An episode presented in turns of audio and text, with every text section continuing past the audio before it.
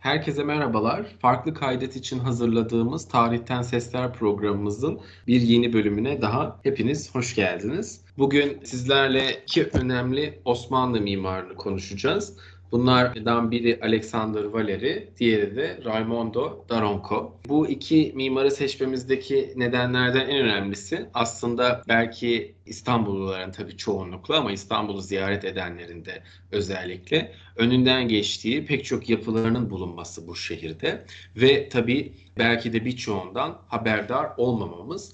Bu belki bizim suçumuz, belki aslında yüzyıllara neredeyse sarkan bu mirasın bir şekilde unutturulması, başka binalar arasında sıkışması bunlar e, neden olmuş olabilir. Ancak bu programla da onlara bir anma yapmakta istedik. Onların bu e, şehre kattıklarına şöyle bir kısaca bakmak istedik. O yüzden de her zamanki gibi programın e, ortak sunucusu olan arkadaşım Doğukan da bizlerle ve bugün sizlerle bu güzel iki mimarımızı konuşacağız. Evet, Alexander Valeri ve Raimondo Daronco modern sanayi inkılabının etkilerinin zirvede olduğu bir dönemde 19. yüzyılın sonunda 20. yüzyılın başında aslında modern Türkiye'nin başkentinin İstanbul'un silüetini belirleyen iki mimar diyebiliriz. Yani artık klasik Osmanlı mimarisinden uzaklaşılmış. Bu 19. yüzyılda bir Balyanlar var hepimizin bildiği gibi. 19. yüzyılın sonunda da Valery ve Daronco'yu görüyoruz. Daronco'nun Valery zaten burada İstanbullu fakat Daronco'nun İstanbul'a e, gelme sebebi aslında 1893-94 yılında planlanan uluslararası bir sergi. Osmanlı Devleti'nin önem verdiği etkinliklerden birisi. Bu dünya çapında önemli aslında. Paris'te bir sergi olmuştu 1867'de. Sultan Abdülaziz'in de katıldığı 1893 olması lazım. Yine Chicago'da önemli bir uluslararası sergi var. Bunlar ülkelerin aynı zamanda birbirleriyle de sanayi yarışı içerisinde olan rakip ülkelerin böyle barışçıl ay canım cicim süslemeleriyle birbirlerine birbirleriyle ilişkilerini kuvvetlendirdiği ve aynı zamanda da güç gösterisinde bulunduğu ortamlar. Osmanlı Devleti de 1893 yılında böyle güçlü bir giriş yapmak istiyor. Fakat gelin görün ki tüm planlar hazır. Daronco seçilmiş, davet ediliyor. Sergi salonu için, bölgesi için planları yapıyor. Fakat İstanbul büyük bir deprem tarafından vuruluyor ve e, şehir çok hasar görüyor. Kapalı çarşı yıkılmış. Daronco'ya sonra verilen iş aslında kapalı çarşıyı onarması. Valery de orada galiba. Ve Ayasofya'nın şadırvanını onarıyor aslında Daronco. Yani şadırvanın bugünkü hali. Daha sonra tadilat gördüğümü bilmiyorum. Fakat o revaklar, saçaklar Daronco'nun onarımından kalma. Ve Valery ile de zannedersem bu şekilde tanışıyorlar. Değil evet. mi? Evet yani tabii o depremin çok etkileyici bir e, yönü de var bugünkü İstanbul e, mimarisinde ya da tabii o zamanki özellikle hemen deprem sonrasında. Çünkü senin de dediğin gibi hem Daronco hem Valeri ve nice mimar yani şu an ismini bildiğimiz bilmediğimiz şehrin yeniden yapılandırılması için uğraşıyor. Tabii Osman Hamdi Bey ve e, aslında arkadaşları da bunun için çalışıyorlar ki nitekim Valeri zaten Osman Hamdi Bey'in yakın çalışma arkadaşı. E, belki de pek çok zamanını birlikte geçirdiği arkadaşı da diyebiliriz. Çünkü gerek mimari çalışmalarında gerek kültür çalışmalarında ama daha da önemlisi Alexander Valeri'nin biliyorsun tabii bir hocalık kariyeri de var. Bu kariyeri de bizim şu anki adıyla işte Mimar Sinan Güzel Sanatlar Fakültesi e, olarak bildiğimiz ya da üniversitesi olarak bildiğimiz üniversitenin ilk kuruluş zamanına dayanıyor. Yani Sanayi Nefise Mektebi. E, bu e, mektebin kurucularından ve mimarlık bölümünün de ilk hocası ve tabii ki kurucusu. Ve burada 25 yıla yakın bir eğitim hayatı oluyor. Yani eğitmen olarak hayatı geçiyor. Osman Hamdi Bey de zaten kurucusu olduğu için onunla da birlikte bir çalışma yürütüyor. Bu süre zarfında e, tabii bu dediğim şey bu arada depremden önce olan bir şey. Yani 1800 82'de e, yanlış hatırlamıyorsam kurul, kurulması sanayi nefisinin oradan itibaren başlayan bir birlikte çalışmaları var. Bu süre zarfında tekrar dediğim gibi aslında pek çok bina yapıyor Alexander Vareli ve hatta senin de bildiğin gibi Daronco'yla da ortak binaları var ve çok ünlü bir bina. Bundan bahsedeceğiz zaten birazdan. E, bu çalışmaların yani binaların yanı sıra hocalığı dediğim gibi devam ediyor. Ve hatta Osman Hamdi Bey tarafından e, gerek bu hocalığı gerek de depremden sonra yaptığı çalışmalar nedeniyle de mimari şehir olarak adlandırılıyor.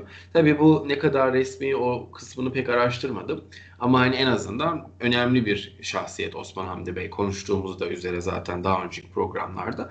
Onun gibi birinin hani ona mimari şehir demesi mutlaka bir önem atfettiğini ve resmileştirdiğini de aslında bize gösteriyor. Evet, aslında bu iki insanın birazcık şehrimize kattığı değerlerden bahsedelim istersen. Ee, önemli yapılarından kısaca bahsedelim. Çünkü e, çok çalışmışlar. En azından bunu başta söylemek gerekiyor. İkisi de çok çalışmış. Aslında dikkatli bakarsa gerçi o dönemin İstanbul'u da yani işte Suriçi İstanbul, Sarayburnu ve Boğaz hattında gelişen hayatın olduğu bir bir şehir ve yani bir boğaz turuyla aslında bu insanların yapıları ziyaret edi görünmüyor belki fakat işte Beşiktaş'talar. Ağaçların, binaların arkasında kalmış. Yahut Mektep Tıbbiye Şahane Kadıköy vapurunda e, en güzel manzaralardan birisi olarak gözümüze çarpıyor.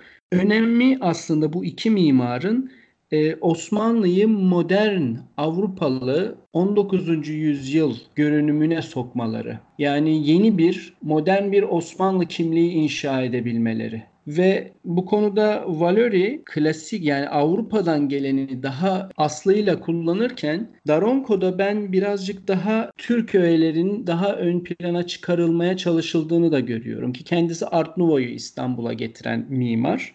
Bildiğimiz gibi işte Botter Apartmanı Abdülhamit'in terzisine yapılmış. İstiklal Caddesi üzerine maalesef kötü, harap bir halde. Yani üstünde incir ağaçları çıkıyor. Çatısından incir ağacı çıkmış artık düşün o kadar vahim bir halde. Yahut e, mesela ben Viyana'da çok dikkatimi çekti. Daronco'nun Viyana'da çalıştığı, e, eğitim gördüğünü biliyordum. Bir de o gözle baktım. Yani Otto Wagner e, imzalı binaları izlerken Daronco'nun İstanbul'a ne getirdiğini gördüm, fark ettim ve bu gerçekten çok hoş bir histi. Evet, evet. Gerçekten iki mimarda aslında Art Nouveau için çok önemli mimarlar yani en azından İstanbul'daki için hani bizim konuştuğumuz e, bölge açısından. Senin de dediğin gibi Daronco zaten Arnavut'u İstanbul'a getiren, Osmanlı'ya tanıtan bir mimar. Ve e, yine tabii Viyana etkisini de burada görüyoruz. Yani çünkü hem o çevrelerdeki ne denir ona kültüre aşina olduğu için orada zaten çalıştığı için buraya da getirdiğini görüyoruz ve yine senin de dediğin gibi Osmanlı ögelerini de ya da işte Türk İslam mimarisini de yeniden yorumluyor. Hem harmanlıyor tabi Doğu Batı hem de e, bir şekilde hani neo e, diyebileceğimiz ya da yeni hani Osmanlı mimarisi diyebileceğimiz bir form oluşturuyor. Bunu pek çok tabii ki senin de e, bahsettiğin işte genelde e, Boter apartmanı ya da Kaza Boter olarak bilinen burada görebiliyoruz. İstiklal'deki. Onun dışında tabii daha pek çok binası, anıtı mevcut. E, bu buralara geçmeden önce ben bir de şunu söylemek istiyorum. Ya Valeri'de de aslında senin dediğin e, doğru. Yani orada da bir ne denir bir mimari üslup, bir e, tarz var aslında. Ama Daronco'ya göre biraz daha farklı. Çünkü orada da yine aslında Türk İslam ögelerini kullanmaya çalışıyor. Yine e, hatta kullanıyor da. Fakat daha böyle neoklasik yani yeni klasik mimar mimari türden gidiyor. Bunu zaten pek çok binasında da görüyoruz. Gerek Sanayi Nefise Mektebi binası ki şu an müzenin içerisinde bir seksiyonun e, binası olarak kullanılıyor. E, sanırım e, Mezopotamya eserleri daha çok orada sergileniyordu. Ondan sonra bunun yanı sıra e, tabi zaten müze binasına baktığımızda yani Müze-i Hümayun'un o binasına baktığımızda tamamen zaten neoklasik bir bina olduğunu görüyoruz. Ama aynı zamanda da tabi bir uluslararası hani bu e, o, o zamanın zaten çok meşhur akımı olan hani oryantalizm akımının da ki Osman Hamdi de zaten bunun yine e, takipçilerinden bir tanesi. Valeri'de de bunun ögelerini görüyoruz. Ama senin oradaki tabi tespitin bence de çok daha haklı. Yani hem Daronco'daki hem Valeri'deki tarzları karşılaştırmak açısından. Buradaki tabii önemli binalardan bir tanesi de Valeri'nin yine aynı şekilde bizim hani bu önünden geçiyoruz fark ediyor muyuz fark etmiyor muyuz bilmiyoruz dediğimiz tabi binayı fark etmemek mümkün değil ancak hani hikayesini ya da daha doğrusu iki mimarı birleştiren öyküsünü belki de burada söylememiz gerekiyor. Senin aslında biraz önce adını verdiğin gerekse gerek işte Kadıköy vapurundan gördüğümüz gerekse oradan işte e, o güzel caddeden aşağı inerken Kadıköy'e rıhtıma doğru orada yine gördüğümüz aslında çok güzel tıp fakültesinden bahsediyoruz Osmanlı'nın ki çok etkileyici bir binadır. Yani hikayesini bilmeseniz bile gerçekten değil mi denizden baktığında çok etkileyici e, bir e, hemen hani gözünüzü alan böyle oraya bakmanızı sağlayacak bir bina. Şu an tabii hastane olarak kullanılıyor yine. E, eskiden üniversiteydi. Fakat işte şimdi hastane olarak aktif bir biçimde kullanılıyor. E, ama yine de bir bakıma ihtiyacı var. Ben geçen sene gitmiştim. Bir merak ettiğim için bakmıştım. E, gerçekten hala hani e, bir ciddi bir bakıma ihtiyacı var. Belki bahçesi değil ama hani binalar olarak bir bakıma ihtiyacı var. Burada evet. tabii ha, pardon e, son bir söz olarak şunu söyleyeyim. Burada tabii bu binayı yapmalarındaki, beraber yapmalarındaki hani önemlilik nereden gelir diye düşünürsek aslında belki de hani bu iki e, önemli mimarın yollarının bir şekilde resmi olarak kesişmesi diyebiliriz. Sonuçta böyle bir e, ciddi bir binayı, resmi bir binayı birlikte yapmışlar ve bence bu çok değerli bir şey. Çünkü e, tabii Daronco ve Valeri'nin pek çok binası var ayrı ayrı ve tabii ki aynı zamanda İstanbul'da çalışıyorlar. Hani birlikte çalışmaları doğal gibi gözükse de aslında iki önemli ciddi mimarın resmi mimarlar bunlar sonuçta İstanbul'da. Böyle bir binada bir araya gelmeleri aslında bizim için de bir şans yani. Evet iki güzel yetenek, güzel bir bina ortaya çıkarmış ve detaylara bakarsak hani İslam öğelerini, yerel kültürü kullanmaya çalışıyorlar dedik. Mesela o Mektebi Tıbbiye'nin o kuleleri belki de bir minarelerden esin, esinlenme. Yani şehrin geri kalanıyla hani karşı tarafa baktığında eski Suriçi İstanbul'daki minare silüetini belki bu tarafta da yansıtmak istediler. Evet. Ve e, onun o uçlarında saat var. O da belki 2. Abdülhamit'in ilgisiyle alakalı olabilir. Çünkü biliyorsun 2. Abdülhamit saltanatı boyunca imparatorluğun her yerinde saat kuleleri inşa ediyor. Yani bugün evet. Türkiye dışında kalmış memleketlerde bunu görebiliyoruz. Böyle Tabii. de bir e, merakı, yapısı yahut politik bir mesajı var halka. Bunun, bununla da ilişkilendirilebilir. Bence de. Valeri ile ilgili söylemek istediğin başka bir şey var mı? E, tabii yani şöyle devam edebiliriz belki. Aslında e, biz hani bu mimarların İstanbul'da ya da Osmanlı'da hani e, tabii daha çok İstanbul'da hani çalıştığını e, ve buralarda yaşadığını söylüyoruz ama aslında Valeri'nin bir tabii Fransa'da da bir eğitimi var. Yani buradaki çevrelerle de, buradaki kültürle de çok haşır neşir ve aşina olduğunu biliyoruz. İstanbul'da yani doğup büyümesine rağmen orada eğitim gördüğü için ve tabii ki bir gayrimüslim olduğu için aslında e, oradaki kültürle de yani batıdaki kültürle de çok haşır neşir ve bu kültürü de gayet yakından tanıyan biri. Zaten pek çok ödül alıyor yurt dışında da. Aslında orada da çeşitli çalışmalar oluyor. Hani gerek yurt içindeki çalışmaları gerek de gerekse yurt dışındaki çalışmalarında aslında tanınan bir insan e, zamanının. Hatta Lejyon d'Honneur e, 1896'da Lejyon d'Honneur veriliyor kendisine ki bu hani o devir için yine gayet önemli bir yani günümüzde de çok önemli bir tabii ki ödül ama o devir, o devirdeki bir Osmanlı sonuçta vatandaşına verilmiş bir ödülden bahsediyoruz.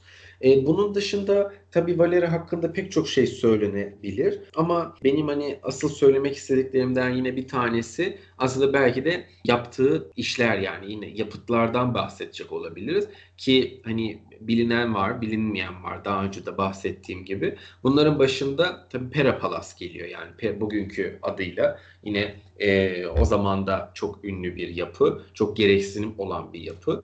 E, bu, bugün de hala bir şekilde ayakta ve Pera Palas bunlardan tabii en önemlisi. Aynı zamanda Ma- Markiz Pastanesi yani Kafe Markiz o devirde yine 1880'lerde yapılan e, binalar. Ama tabii o devirde adı farklı Kafe Lebon olarak geçiyor. Şimdinin e, Galata Antik Oteli 1881 yapımı. o zamanki o zaman bir ev olarak e, yapılmış.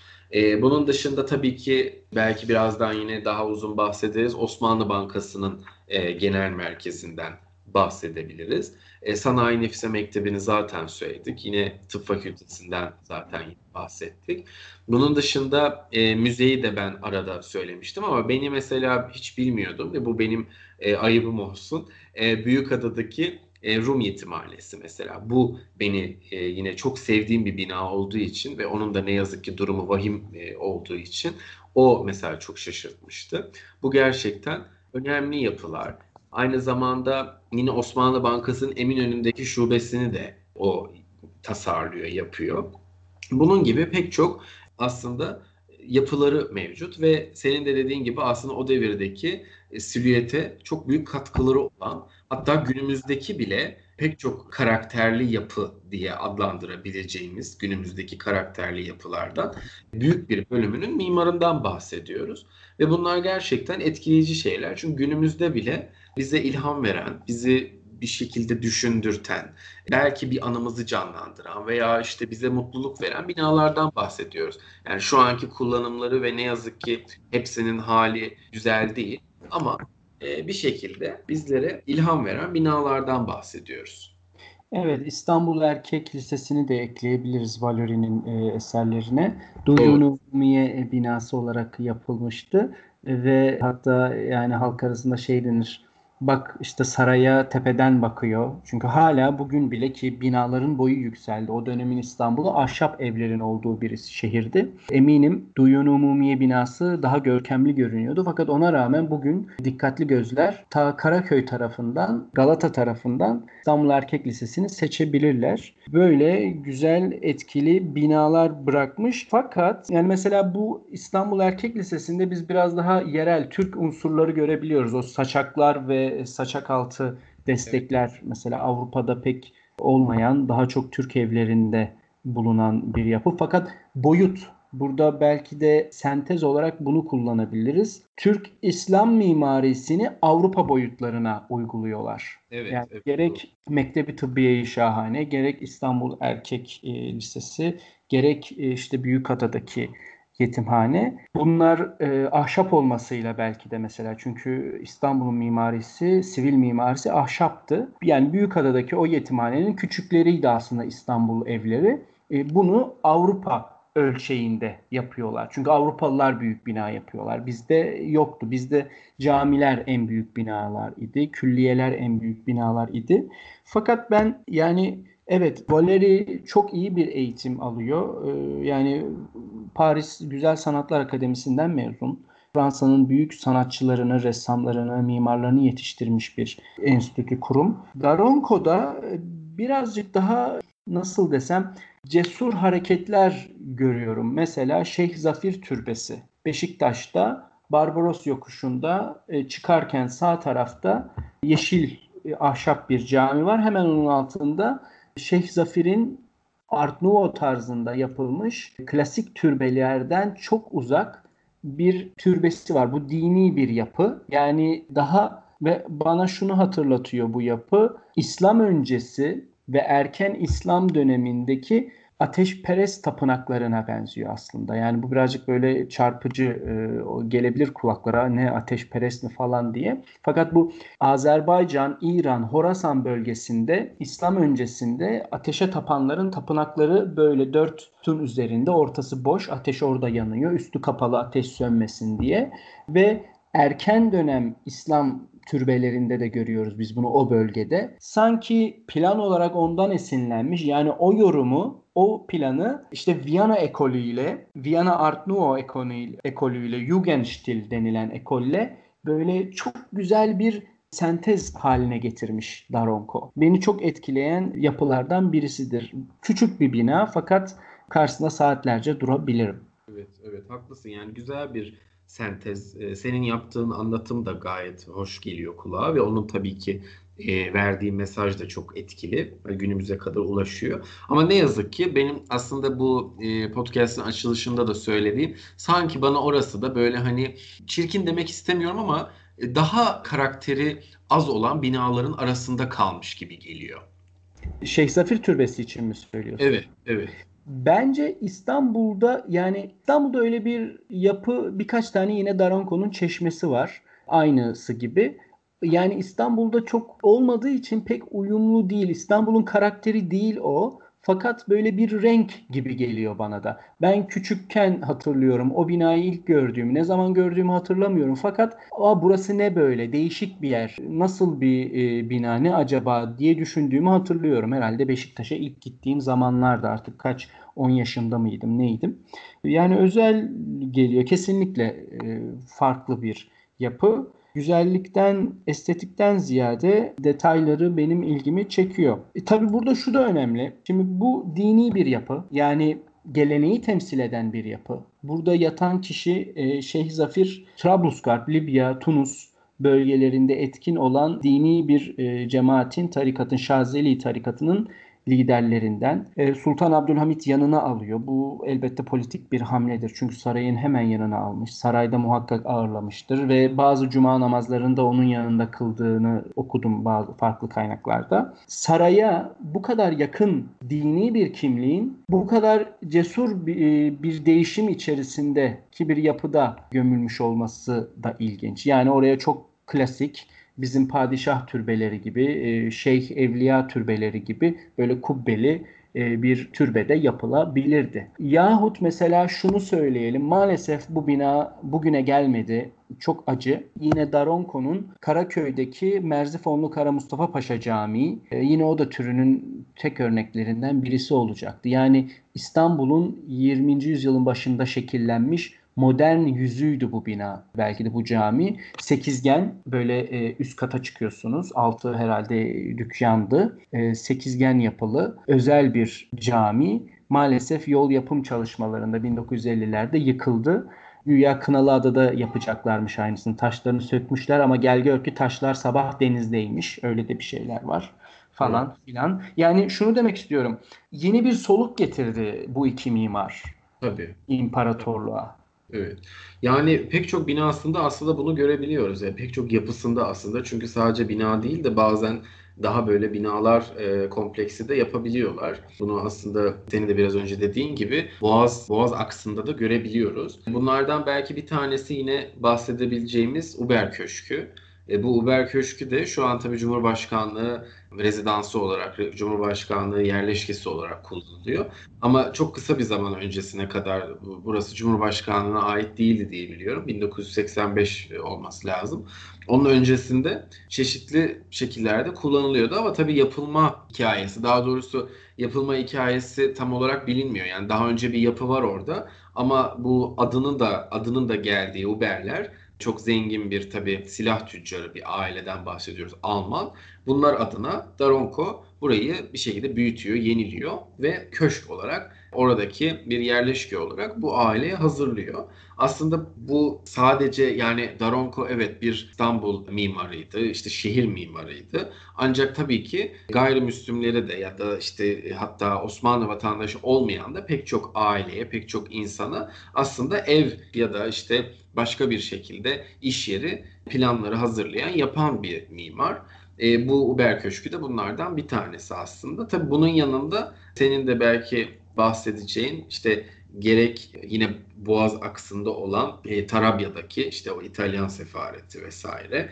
Ondan sonra ya da işte yine aynı aks üzerinde olan çeşitli diğer binalar ki bence en önemlilerinden bir tanesi işte İtalyan sefaretiydi biraz önce söylediğim. Bunlar hakkında da tabii konuşulabilir. Evet, sivil mimari de çalışıyorlar. Mesela Cemil Bey evi var yine Kireçburnu'nda fakat bunların bir kısmı proje olarak kalmış. Evet. E, proje olarak kalmış, geçirilememiş. Böyle e, mozele çizimleri var Daronco'nun. Maalesef olmamış. Harbiye'ye güzel bir karakol planı var. Maalesef o da gel, e, gerçekleşmemiş. Ve müşterileri aslında dediğin gibi ikisinin de iki mimarında hem yabancılar yani Valeri'nin Fransız olmasından ötürü Fransız müşterileri var. Daronco'nun da hem İtalyan devleti hem e, Osmanlı devlet adamları hem de Osmanlı devletinin kendisi zaten saray mimarı oluyor. Yıldız Sarayı'ndaki ahırlar olsun, Mabeyn Köşkü, o Merasim Köşkü olsun ve orada bir de porselen fabrikası var. Onları evet. yapıyor. Fakat mesela orada artık Ar Arnavo değil de Rokoko daha ön plana çıkıyor. Bu herhalde sarayın önceki önceden yapılmış binalarıyla bir uyum sağlamak içindi. Artık bilemeyeceğim. Fakat evet. böyle zengin bir ortam ve şu var. Yine hani yerellikten bahsettim eklemeyi unuttum. Daronco'nun arşivi e, Udine'ye gönderilmiş doğduğu yer. İtalya'nın kuzeyinde Venedik'e çok uzak olmayan bir yer. 2-2,5 saat zannedersem Udine adında küçük bir şehirden e, şehirde doğdu Daronco ve arşivi arasında İslam sanatı üzerine kitaplar var. Yani biraz da buradan biliyor herhalde. Çünkü ben o Şeyh Zafir Türbesi'ndeki benzerliği fark ettiğimde şaşırdım ve tabii bunu kanıtlayamıyorum aslında bilmiyorum ama e, iki yapıyı alınca bir benzerlik var yani açıkça. Ama bu, şimdi bu taplarının olduğunu da bilince belki gördü, belki oradan esinlendi. E, yani ben aslında şunu söylemek isterim. Hı hı. Böyle bir konuşma yapıyoruz. Belediyeye çağrımız olsun İstanbul Büyükşehir Belediyesi'ne bu iki mimarımızın belki de bir büstünü en azından bir büstünü dikmemiz lazım. Şehrimize kazandırmamız lazım ki onların şehrimize verdiği, kazandırdığı değeri biz de onlara en azından iade etmiş olalım ve farkındalık yaratalım. Bu binalar önemli. Bu binalar bizim kimliğimiz ve güzel binalar içinden güzel insanlar çıkıyor. Böyle betonlara düz peynir tenekesi gibi binalara hapsolmamalıyız. Böyle estetik duygumuz gelişmeli. Belki bize bunu hatırlatır. Yani neden olmasın İstanbul Büyükşehir Belediyesi eminim uygun bir yere bir Valeri bir de yani Valeri yabancı ismi fakat Valeri buranın insanı. Burada doğmuş, ailesi buralı. Levanten bir aile. Aynı şekilde. Yani Daronco buralı değil fakat 1893'ten e, 1909'a e, kadar İstanbul'da yaşamış bu adam. Yani kendi ülkesinden çok burada tanınmış. Bu ülkede İstanbul'da yaptığı çalışmalar onun ününü sonra İtalya'da arttırıyor ve İtalya'dan iş alıyor biliyor musun? 1902 evet. yılında da Torino'da bir uluslararası şey var. E, evet. var. Onun rotondosunu yapıyor. Maalesef o da kalmamış. Yani o, evet. bugün öyle bir bina yok. Ben çok baktım Torino'da. internetten çok araştırdım. Bulamadım. Harika evet. bir bina o da ve mesela şu söyleniyor onda da Ayasofya'dan etkilendi deniliyor. Kubbeleri ve pencereleri için. Tabii ki aynısı değil. Ayasofya'yı görmüyoruz orada ama aslında Tabii. dikkatli bakınca Ayasofya'nın o kubbesinin sanki büyük ölçüde yapılmışı gibi. Doğru. E tabii olabilir çünkü o devirde zaten İstanbul'u gelmiş görmüş ve çalışmıştı. Zaten saray mimarıydı senin de dediğin gibi. Yani o açıdan hani e, buralı olması ya da işte Müslüman olup olmamasının bir önemi yok. Çünkü devletin mimarıydı. E, bu açıdan da anılmasında senin de e, bahsettiğin gibi hiçbir zarar ya da bir çekince görmüyorum. Son olarak ben de hani bu madem Udine'den bahsettik ben de şöyle bir baktım acaba hani İstanbul Udine ile kardeş şehir mi vesaire diye. Çünkü hani olabilir ama değilmiş ne yazık ki. Belki böyle bir anlaşma bile yapılabilir veya ilçeler bazında. Çünkü İstanbul belki Udine'ye göre daha büyük kalıyorsa artık bilemeyeceğim o e, tabii şehir boyutlarını. Fakat hani her şey mümkün senin de dediğin gibi. Bir de ben Valeri'nin de son olarak bir şey eklemek istiyorum. Onu atladım söylemeyi. Aslında Valeri'nin babası da tanınan bir insan. Tabi o devrin hani eşrafı açısından, o devrin tanınan insanları açısından bakacak olursak bu e, Fransız elçisine bir aslında aşçı olarak, pastacı olarak geliyor. Yani babası ve İstanbul'a yerleşiyor ve gerçekten çok ünleniyor pastacılık ve şekercilik konusunda. Tabii çok fazla bilgimiz yok hani Alexander Valeri'nin çocukluğu hakkında ama bu bilgiyi biliyoruz. Yani Fransız elçisine bir görevli olarak geliyor babası ve gerçekten çok e, ünleniyor bu pastacılık özellikle de işte şekercilik konularında ki o devirde zaten biliyorsun çok cıvıl cıvıl bir ortam var bu açıdan. Gerek kafeler gerek restoranlar opera bölgesi özellikle çok e, büyük çoğunluklu e, olarak yine bu e, pastanelerin işte kafelerin açıldığı, gayrimüslimlerin işlettiği ve daha çok da gittiği, sefirlerin gelip geldiği bir ortamdan bahsediyoruz. Aslında tabii öyle bir ortamda zaten tabii böyle açık fikirli her iki kültürü de bir araya getiren insanların olması çok doğal geliyor şu an baktığımızda. O yüzden ben hani çok önemli bulmuştum bu anekdotu da. Söylemeden geçmek istemedim. Son olarak da belki nerede vefat ettiklerinden bahsedebiliriz. E, istersen sen Daronco ile başla. Evet yani bu Daronco'nun hamisi Sultan II. Abdülhamit Han'dı. Aynı şekilde Fausto Zonaro'nun da aynı dönemde iki İtalyan, birisi mimar, birisi ressam saray ressamı ve Abdülhamit'in hal edilmesinden yani tahttan indirilmesinden sonra 1909 yılında İkisi de e, Türkiye'yi terk ediyorlar. İtalya'ya dönüyor e, Daronco. Sanremo'da zannedersem 1927 yılında emin değilim şu an hatırlamıyorum. İtalya'da birkaç bir, bir, yine çalışıyor ve orada vefat ediyor. Vasiyet etmiş yakın zamanda ben de bunu bir yerde rastladım. Arşivini, notlarını Udine'ye, Udine Belediyesi'ne, işte kütüphanesine bağışlamış.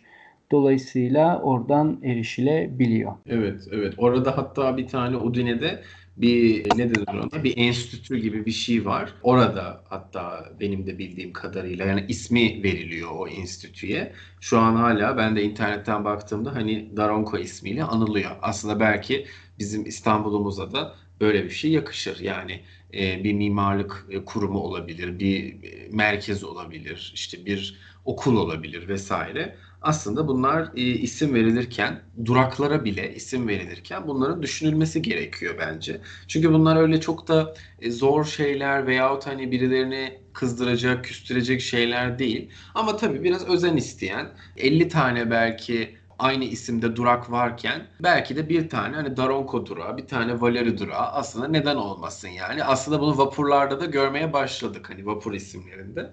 Ben de Valeri'den evet pardon madem hani devamı diye söyleyeyim ekleyeyim. Otobüs duraklarına eski politikacıların isimleri verilmeye başlandı. Mesela Maslak'ta Süleyman Demirel durağı var. Nerede şu an hatırlamıyorum bir yerde Necmettin Erbakan durağı var. Yani politikacılara yapmaya başladık. Ee, dediğin gibi mimarlarımıza da sanatçılarımıza da yapabiliriz.